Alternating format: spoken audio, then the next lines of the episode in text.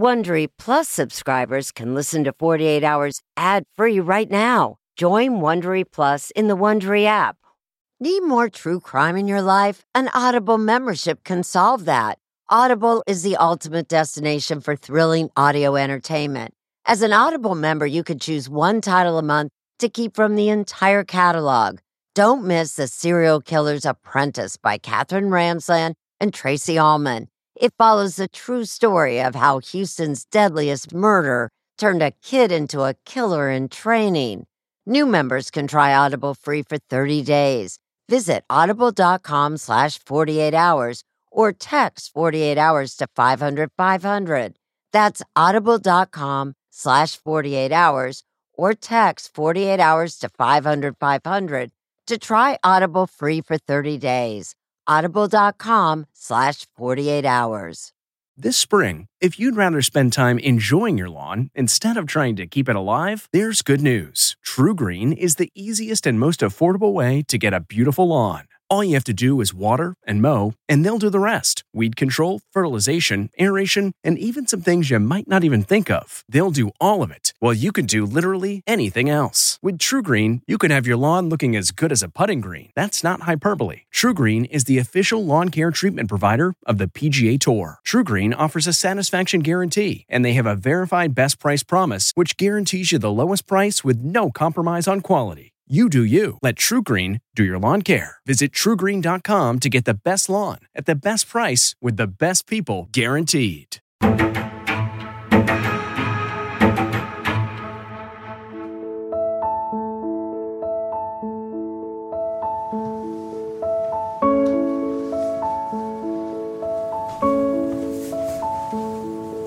Really like to solve puzzles, and genealogy kind of is like that. It offers you this endless stream of blanks to fill in.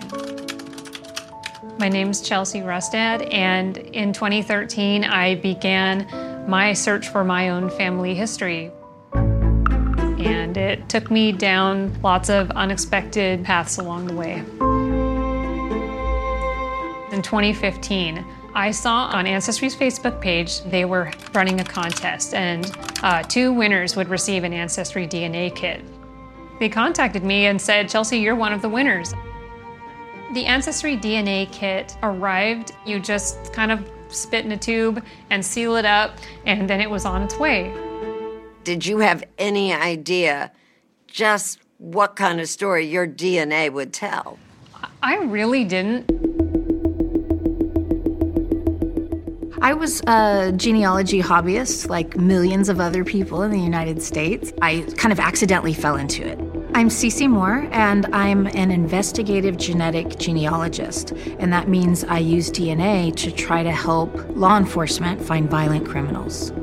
When the Golden State Killer suspect was identified through investigative genetic genealogy, there were many people who said this wasn't a tool that would be used commonly in law enforcement. And I wanted to prove them wrong. And genetic genealogy has exposed a lot of secrets that people had hoped would remain secret. Yes, oftentimes it's someone's deepest, darkest secret. All I'm thinking is, oh, it's it's going to confirm my ethnic background, and maybe I'll get to connect with some cousins. I was excited. I was just really optimistic about like maybe it will uncover something cool.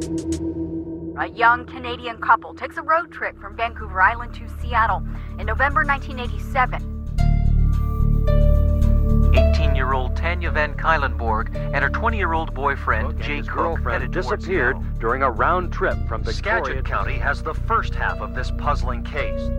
In May of 2018, I got a knock on the door, and it was two investigators from Skagit County. And I was so confused. What are they investigating? The murder of 18-year-old Tanya Van Cuylenborg. Her body was found in a ditch near the town Her of boyfriend, Jay Cook, dead She'd too. shot His body found near Monroe a few and days been later. strangled with some kind of ligature. They've let me know that they are investigating a family member of mine for murder, a double homicide from 1987. This was a person who was in my family tree. Did that name appear on any of the suspects' lists? No, that name had never been across my desk ever. Without genetic genealogy, would we know who killed Tanya and Jay? No. I know that my DNA played a, a big part of that. It's been a learning curve. This was all brand new. It's the web of matches. It's putting those puzzle pieces together little by little.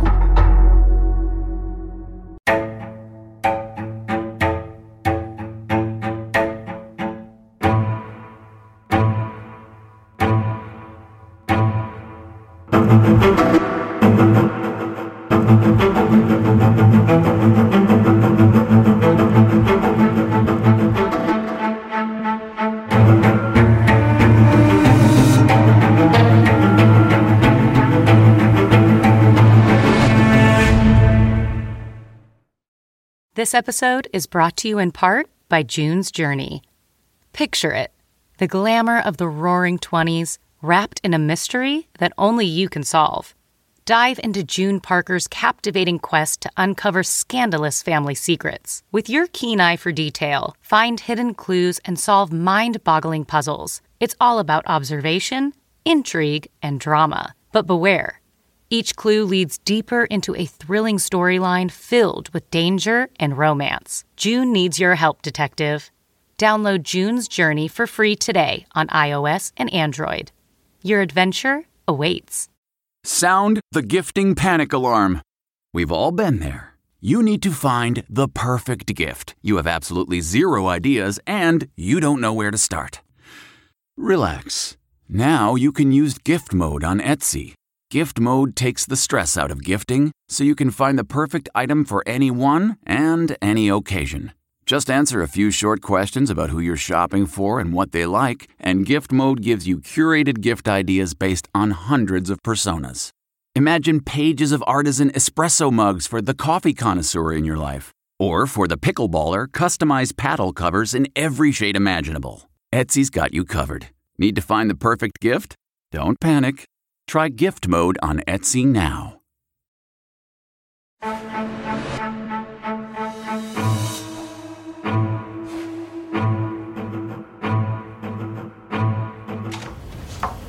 I have a problem that I'm relentless and I don't give up. There may be no more dogged investigator than Snohomish County cold case detective Jim Scharf, especially when it came to the murders of Tanya Van Cuylenborg and Jay Cook.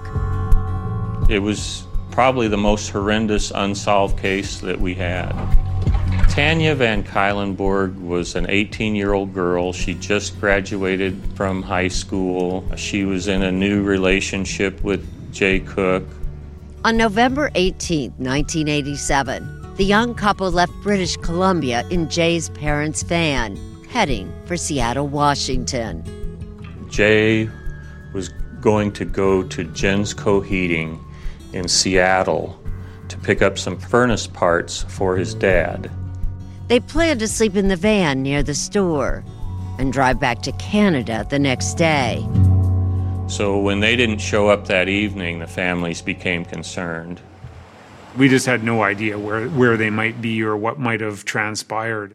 Tanya's big brother John was at college when he got a call from his worried father.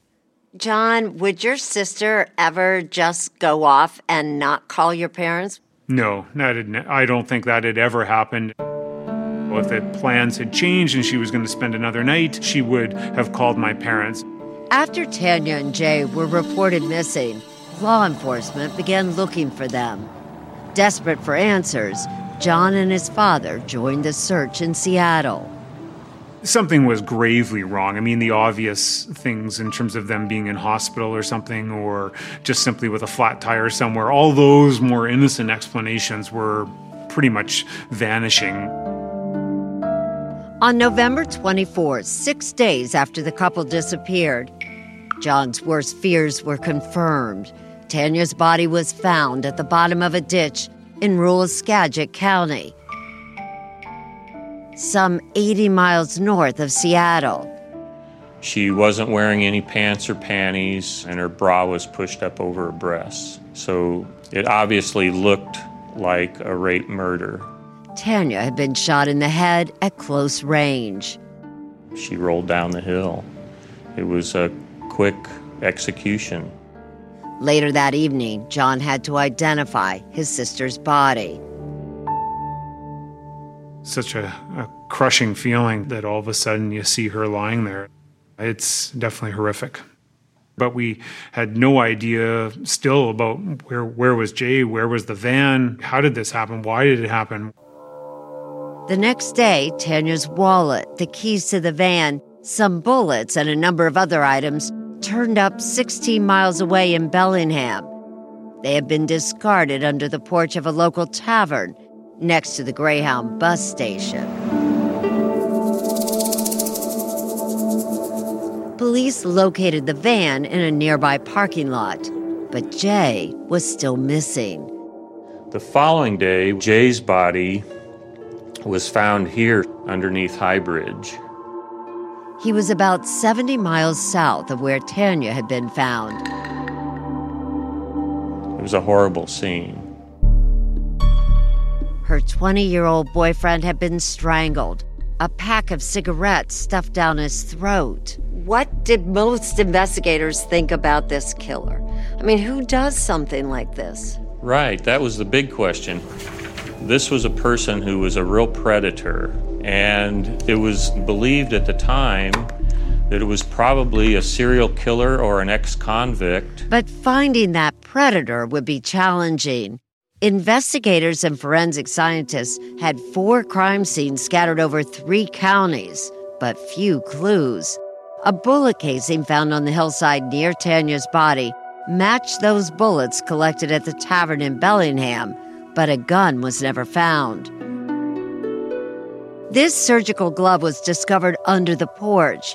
Investigators believe the killer wore it to avoid leaving fingerprints, but he may have been careless. There was a palm print on the back of the van that they believed hopefully belonged to the suspect. Inside the van, they found what would ultimately be the most important piece of evidence the black pants Tanya had been wearing. They found that there was semen on Tanya's pants. And when they examined the semen, they learned that it couldn't be left from Jay. The sample matched the DNA found inside Tanya's body and would later be known as Individual A. But the only evidence that connected all four crime scenes, these plastic zip ties found near Tanya and Jay's bodies, under the porch, and inside the van.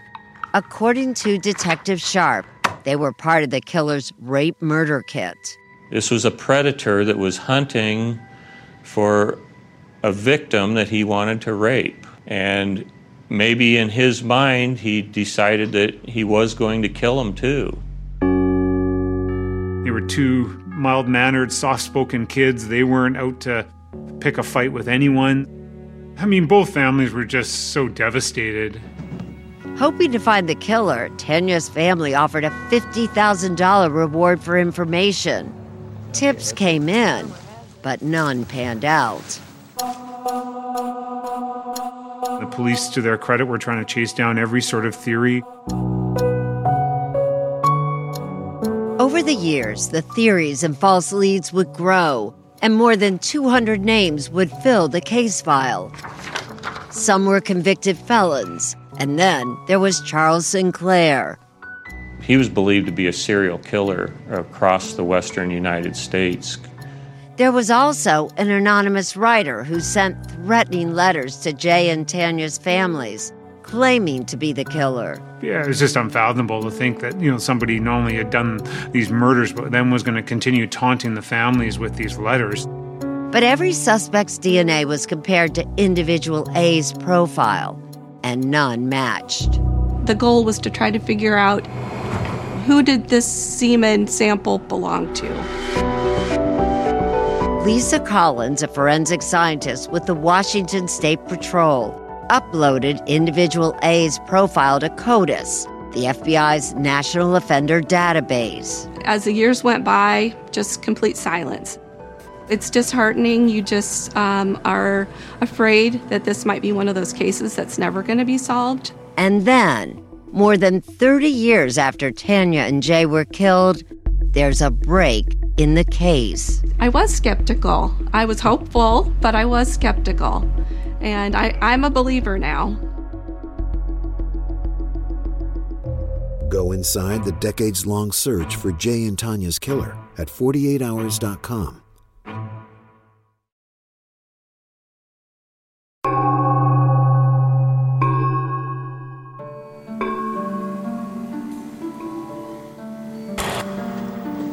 We had those original semen samples from the pants and then from Tanya's body, trying to figure out who this sample may belong to. That was the tedious and hard part. The man police believe killed Tanya Van Cuylenborg and Jay Cook left behind a forensic calling card, says Lisa Collins, but still managed to elude capture for years.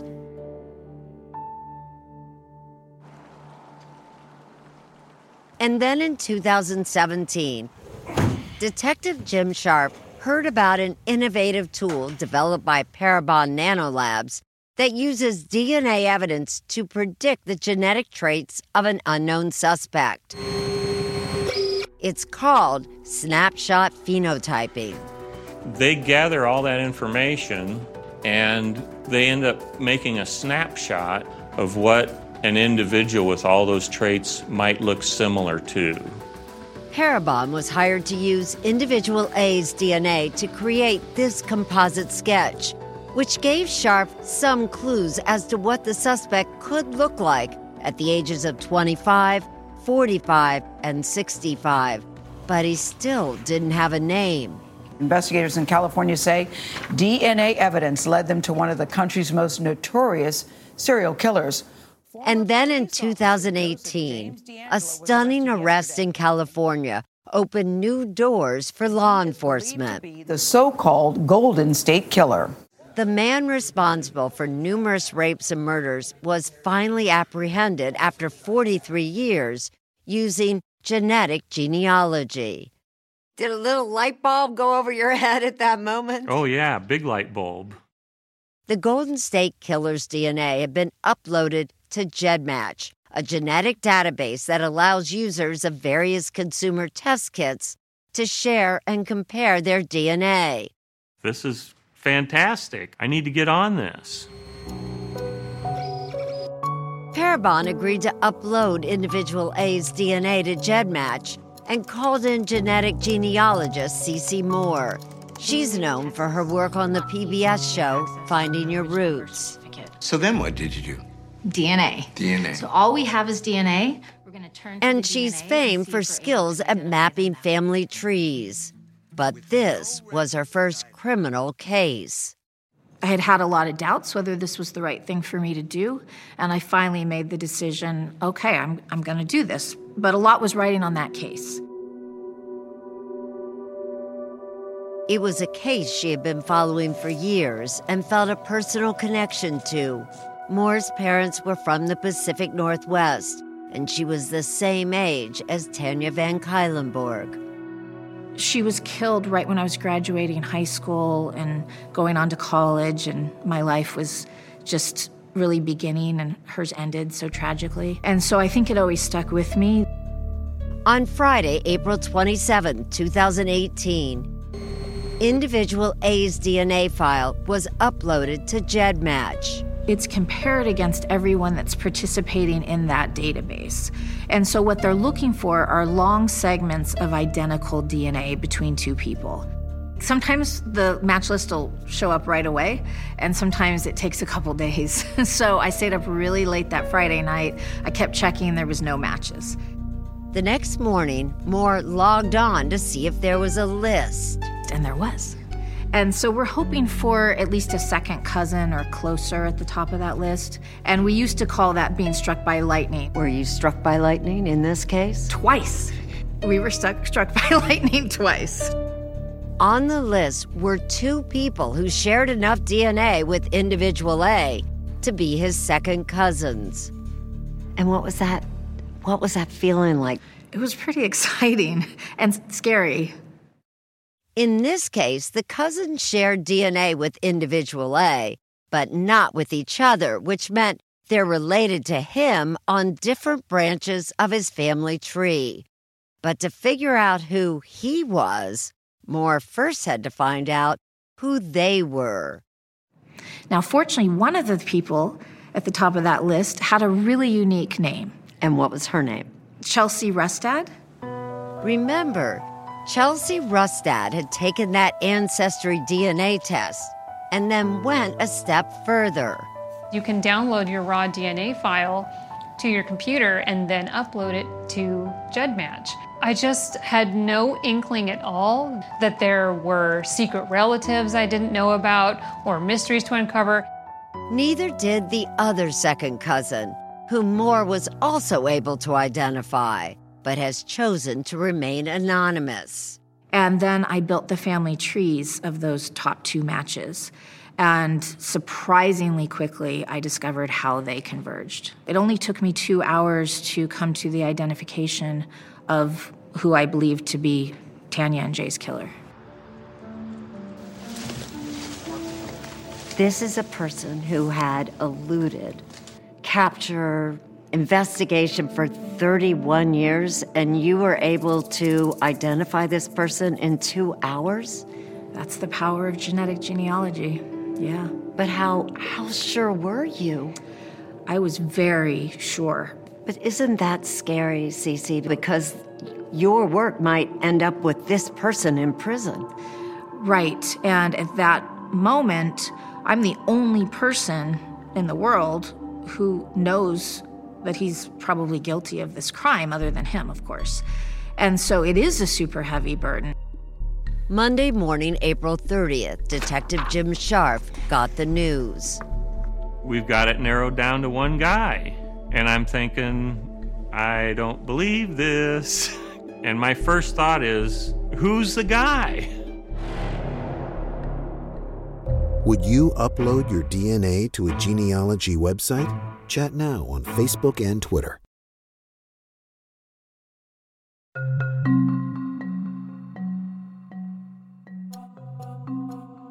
30 plus years, dozens of dead ends, hundreds of false leads. And then in April 2018, Cece Moore got on a computer and out of the billions of people on Earth identified through genetic genealogy, the one man she believed killed Jay Cook and Tanya Van Cuylenborg. Who was the person you identified?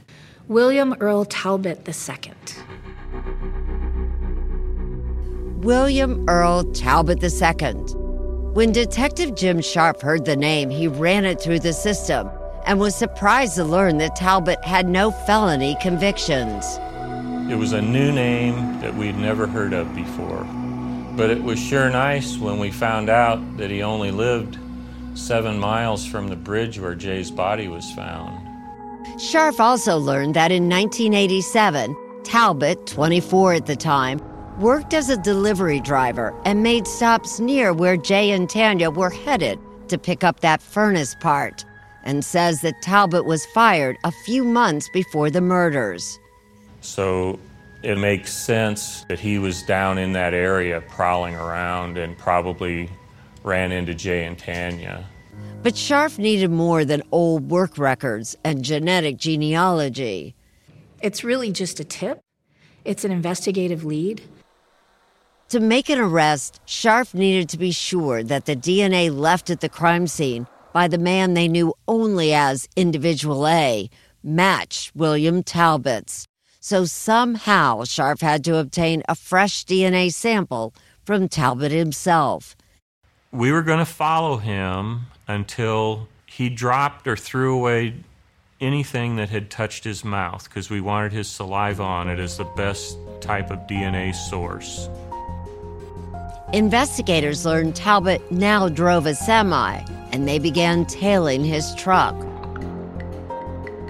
One day, about a week later, they watched as Talbot stopped at a red light and opened the truck door. The light changes to green. He slams the door and drives away. And there's a white paper cup laying on the street. It's blowing around in the wind. So they jump out, they go over and they collect the cup and they call me. Scharf rushed the paper cup to forensic scientist Lisa Collins with the Washington State Patrol. They wanted me to test this cup and just see if I could get a DNA profile from it. Scharf left the cup at the lab to await the results. Cece Moore had already begun searching for Talbot online and quickly found his sisters and father on social media. I couldn't find hardly anything about him. You know, no marriages. I could find very little footprint online at all. And that was a little unusual. Years earlier, someone else who knew nothing about the investigation had made a similar search Chelsea Rustad. In 2013, long before she submitted her DNA to any websites, Chelsea Googled her grandpa's sister Blanche and found a lot of information online. Her daughter was uh, Patty Talbot, and Patty had three daughters and one son, and the son was William Earl Talbot II. These were Chelsea's second cousins, the Talbots. Chelsea friended two of the sisters on Facebook, but their brother William was a mystery. This guy was just kind of a question mark, off the grid. Chelsea figured William was estranged from his family, but didn't give it much thought, even after she uploaded her DNA to Ancestry.com and then GEDmatch. So she was stunned that day in 2018 when those investigators showed up on her doorstep and asked to see her research. And I'm just kind of like, wait, one of you're saying one of my family members is connected to a murder, and they're saying, you know, yeah, it's uh, from 1987, and the person of interest is William Earl Talbot. And I'm just kind of grasping the scope of this and, you know, sickened thinking about it. The investigators wanted to know her impression of William Talbot. I told them my theory that I think he's estranged. Detective Scharf got more details from Talbot's friends and family. He had a history of anger and violence when he was younger. He was a really angry kid. In audio taped interviews with Talbot's sisters, Scharf learned William's troubles began when he was 11 and his father was seriously hurt in a motorcycle accident. The sisters say William began to lash out. He beat me up, uh, broke my tailbone. I had to go to the hospital. Another sister says William hurt her too. Still, she said she didn't think he was capable of murder. Yeah, he be a bonehead, but not to the point of attacking or killing somebody, no. But would the DNA on the paper cup tell a different story? That was on Detective Scharf's mind when he returned to the police lab and Lisa Collins shared the results of her testing. I said the profile from the cup matches individual A it was just an, an amazing moment. Yeah. What did that feel like, Jim? I got tears in my eyes. I'm like, I can't believe it. It's so emotional. And then I'm like, yeah, we got him. and so on May 17, 2018, nearly 31 years after two carefree teenagers set out on a road trip and never returned, Detective Scharf arrested William Talbot. He says, John, we've got him. Scharf called Tanya's brother John right away, saying that at long last, individual A was in handcuffs. Yeah, I mean, that's when it really sent a chill down my spine. It was pretty overwhelming to think that it had all culminated in that moment right there, 31 years later. The next day, William Talbot was charged with Tanya's murder. Charges for Jay's murder soon followed. Jay's sister spoke at a press conference. It's hard to put into words this feeling of relief, of joy, of, of great sorrow that this arrest brings. Jay's mom said the moment was bittersweet. On one hand, we're close to closure, and on the other, we're still at a loss. And I don't have my only son Jay. Detective Scharf told the group he was grateful for breakthroughs in DNA technology. If it hadn't been for genetic genealogy, we wouldn't be standing here today. But would evidence obtained through genetic genealogy be allowed in court?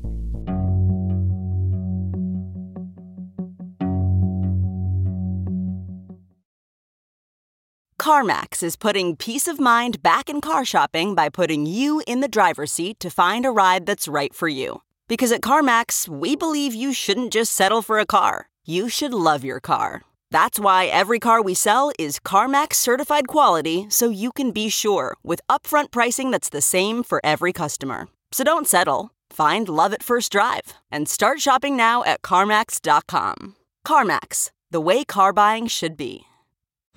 Man, that sunset is gorgeous. Grill, patio, sunset. Hard to get better than that. Unless you're browsing Carvana's inventory while you soak it all in. Oh, burger time. So sit back, get comfortable. Carvana's got thousands of cars under $20,000 just waiting for you. I could stay here forever. Carvana, where car buying meets comfort, meets convenience. Download the app or visit Carvana.com today.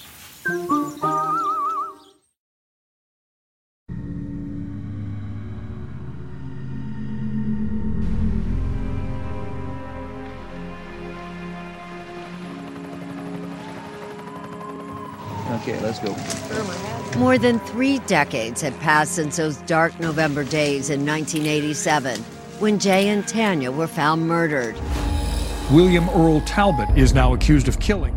Now, with William Talbot's arrest, Tanya's brother, John Van Cuylenborg, was finally able to face the man suspected of his sister's murder. And what did you think the first time you saw him?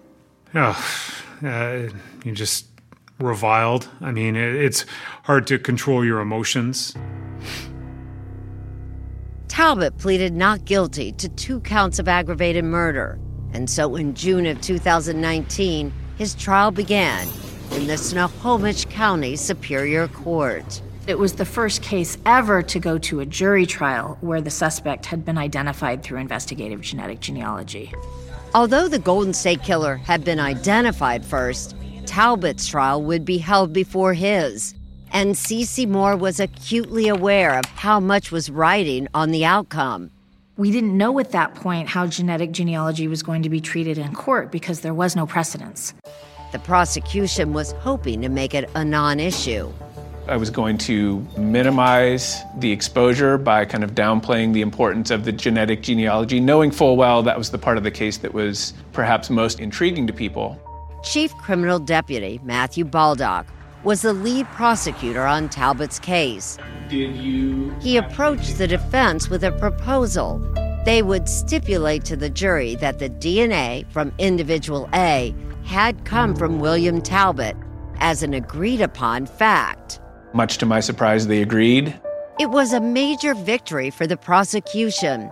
The use of genetic genealogy to locate a suspect would not be contested in court. That was a huge relief. Really, it was the best possible outcome. So you admit that that is William Talbot's DNA, am I correct? You're correct. That was the stipulation. Talbot's attorneys, John Scott and Rachel Ford, would argue that there's actually an innocent explanation for that DNA. Every indication of the DNA found from my client indicated consensual sex. Yes, they admit that Talbot had sex with Tanya, but they deny he raped or killed her or Jay Cook. They point out that Tanya and Jay were missing for several days before their bodies were found, implying that the couple must have encountered their killer later on. Tell me what you think then happened to Tanya and Jay. We don't know what happened. These kids were off to an adventure. Whether they went to a bar, a restaurant, uh, some sort of club to meet people, I don't know. Talbot's lawyers say it's understandable that Talbot might not remember meeting Tanya or even where he was 30 years ago. But it's significant, they say, that investigators were unable to link Talbot to the type of gun that killed Tanya, the pack of cigarettes, or the materials used to strangle Jay. So, William Talbot's defense is basically that he had sex with Tanya and then somehow somebody else killed her. That's not William Talbot's defense. William Talbot's defense is that there is insufficient evidence to prove him guilty beyond a reasonable doubt. But prosecutors say they do have sufficient evidence. There's Talbot's DNA from Tanya's body and her pants. The fact that he lived just seven miles from where Jay's body was found and the palm print on the van that police say was a match to Talbot. Then there are the zip ties found at all four crime scenes. Baldock says they prove the connection between Jay's murder and Tanya's and the van. What do you believe the zip ties were used for? I believe that Mr. Talbot had Jay and Tanya in the van for some period of time after he abducted or kidnapped them and I believe that he used the zip ties to restrain them. As part of his investigation, Detective Scharf had hoped to obtain a usable DNA profile from any of the zip ties.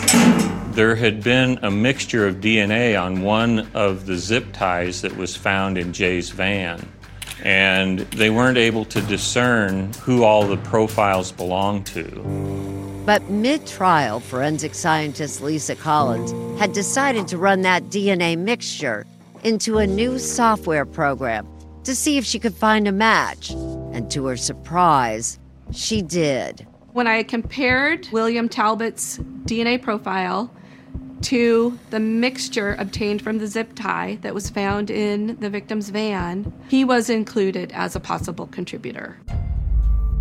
But because her discovery came during trial, prosecutors felt it was too late to present to the jury, fearing it would delay the trial. Talbot elected not to take the stand, and his lawyers were hopeful that the jury would agree there was not enough evidence to prove him guilty. In their closing arguments, the defense told the jury that police were unreasonably focused on the DNA. They never stopped to consider that perhaps the person who left the DNA was not the murderer. Attorney Ford argued that Detective Jim Scharf had tunnel vision. Is it at all possible that, yes, that was William Talbot's DNA, but he didn't kill either one of them? Is that possible? Sure. Is it reasonable? No. She was found without her pants or underwear. So, just practically speaking, is the claim that Mr. Talbot had consensual sex with her and then she got dressed and the person who ultimately killed her undressed her? Baldock says the only reasonable theory is that Talbot had overpowered the couple with a plan of raping Tanya and then killed them both. He had zip ties, he had gloves, he had a firearm, he had ammunition.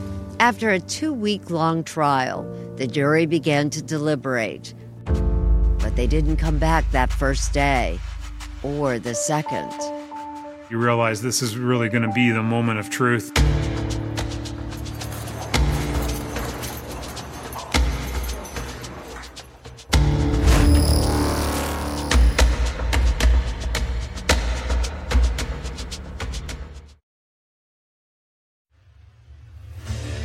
What makes a life a good one?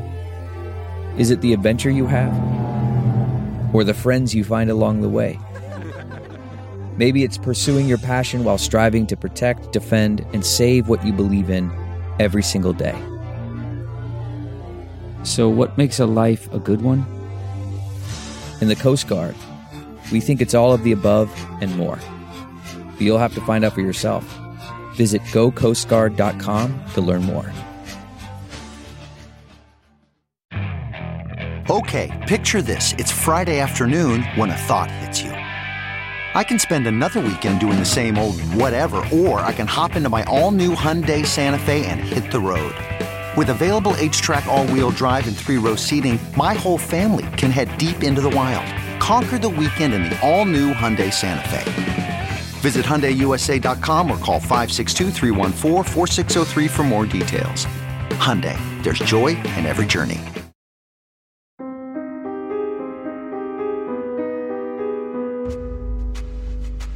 On that third day of deliberations, the families of Jay Cook and Tanya Van Cuylenborg finally got news.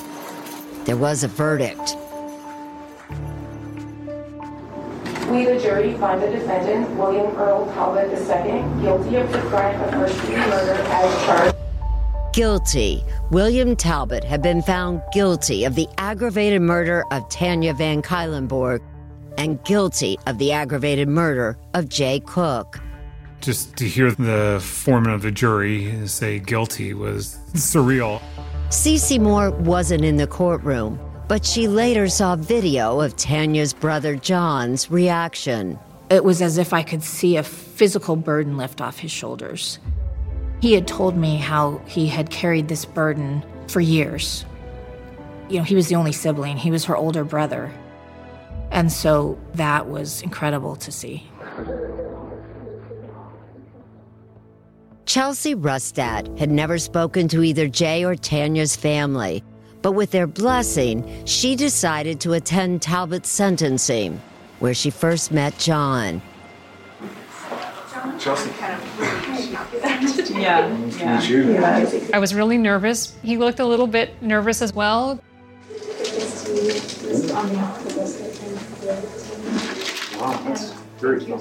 She's effectively a family member of the murderer. So I think it was brave of her to take that risk. Thank you for, uh, for coming today. At the sentencing, Jay Cook's mother told the judge about the grief she has carried all these years. Some of us wanted a shirt or a sweater. You could wear them. You could put them to your nose and smell him. I still have that old sweater in my dressing drawer. The sentence was mandatory. Thank you. The court's only possible sentence on each count is to impose a sentence of life without possibility of release. Two life terms in prison without parole. Chelsea says her sympathy is for Jay and Tanya's families, despite her genetic ties to Talbot. All right. His dad wasn't there, his sisters weren't there. He had a family member in the audience, and I was there supporting the victims. Chelsea Rustad is proud that her DNA helped bring a killer to justice. But there are some who have concerns about this new frontier in police work. It might be that you're not the Golden State Killer, but it also might be that you don't want law enforcement scrutinizing your entire family. Law professor Andrea Roth is head of the UC Berkeley Center for Law and Technology and says one of the problems she sees is that the DNA used for genetic genealogy can be very revealing.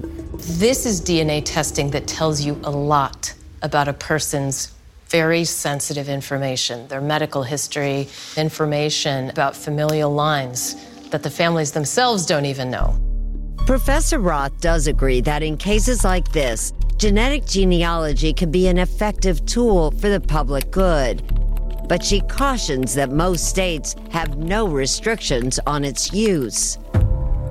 There's the concern that the government could use your DNA for some reason other than a criminal investigation that it shouldn't be using it for. Giving it to insurance companies or using DNA to find out who was at a protest meeting. We don't have evidence right now of the government doing that, but um, those are, are reasons that somebody might want to think about before they decide to upload their DNA.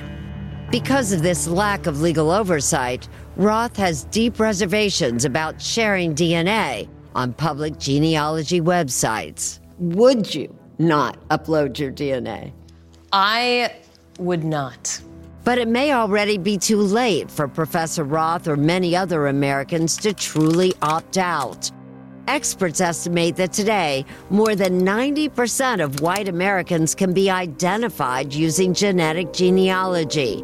And that's because, says Cece Moore, those of European descent are well represented on websites like GEDmatch. We have enough DNA. We can identify almost anyone of Northwest European ancestry.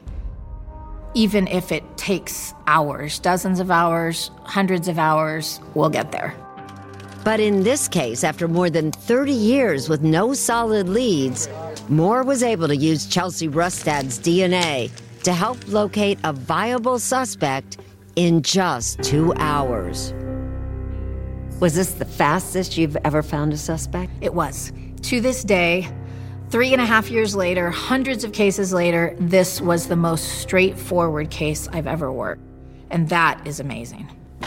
Detective Scharf believes that this case changed the face of cold case investigations forever. Genetic genealogy is the best tool that's come around since DNA. You don't need a CODIS database to get your match. For Jay and Tanya's families, it means they finally have some answers and a measure of peace. On Tanya's grave, her parents inscribed the final line from a poem she wrote when she was 17. There is a place that I know of where up above there flies a dove, and slowly as it turns to dawn, she parts her wings and then she's gone. She was growing up and, and maturing and spreading her wings and getting her feet under her, and and then she was gone. You miss her still, don't you? Yeah, definitely.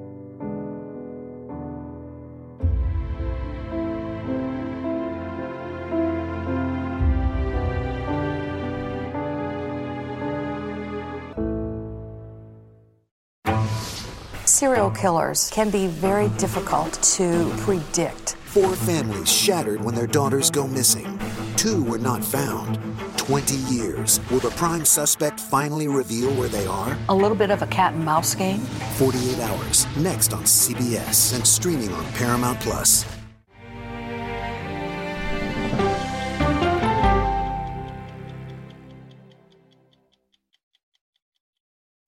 Hey, Prime members, you can listen to the 48 Hours podcast ad free on Amazon Music.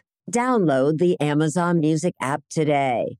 Or you can listen ad free with Wondery Plus in Apple Podcasts. Before you go, tell us about yourself by completing a short survey at wondery.com/slash survey. Audible is the destination for thrilling audio entertainment. Allow your imagination to be piqued by stories that are brought to life through captivating sound design, eerie soundscapes, and dynamic performances. As an Audible member, you'll be able to keep your heart rate up month after month because you can choose one title a month to keep from the entire catalog, including the latest bestsellers and new releases. If you're in the mood for a shocking psychological thriller, check out None of This Is True by Lisa Jewell. Embrace brand new exclusive thrillers from best-selling authors who are guaranteed to keep you gripped. New members can try Audible free for 30 days. Visit audible.com slash thrill or text thrill to 500 500. That's audible.com slash thrill or text thrill to 500 500. Get one of the most successful broadcasts in television history on your schedule with the 60 Minutes Podcast. Hard hitting investigative reports, news, and culture maker interviews, and in depth profiles are waiting for you in every episode. Listen to 60 Minutes ad free on Wondery Plus.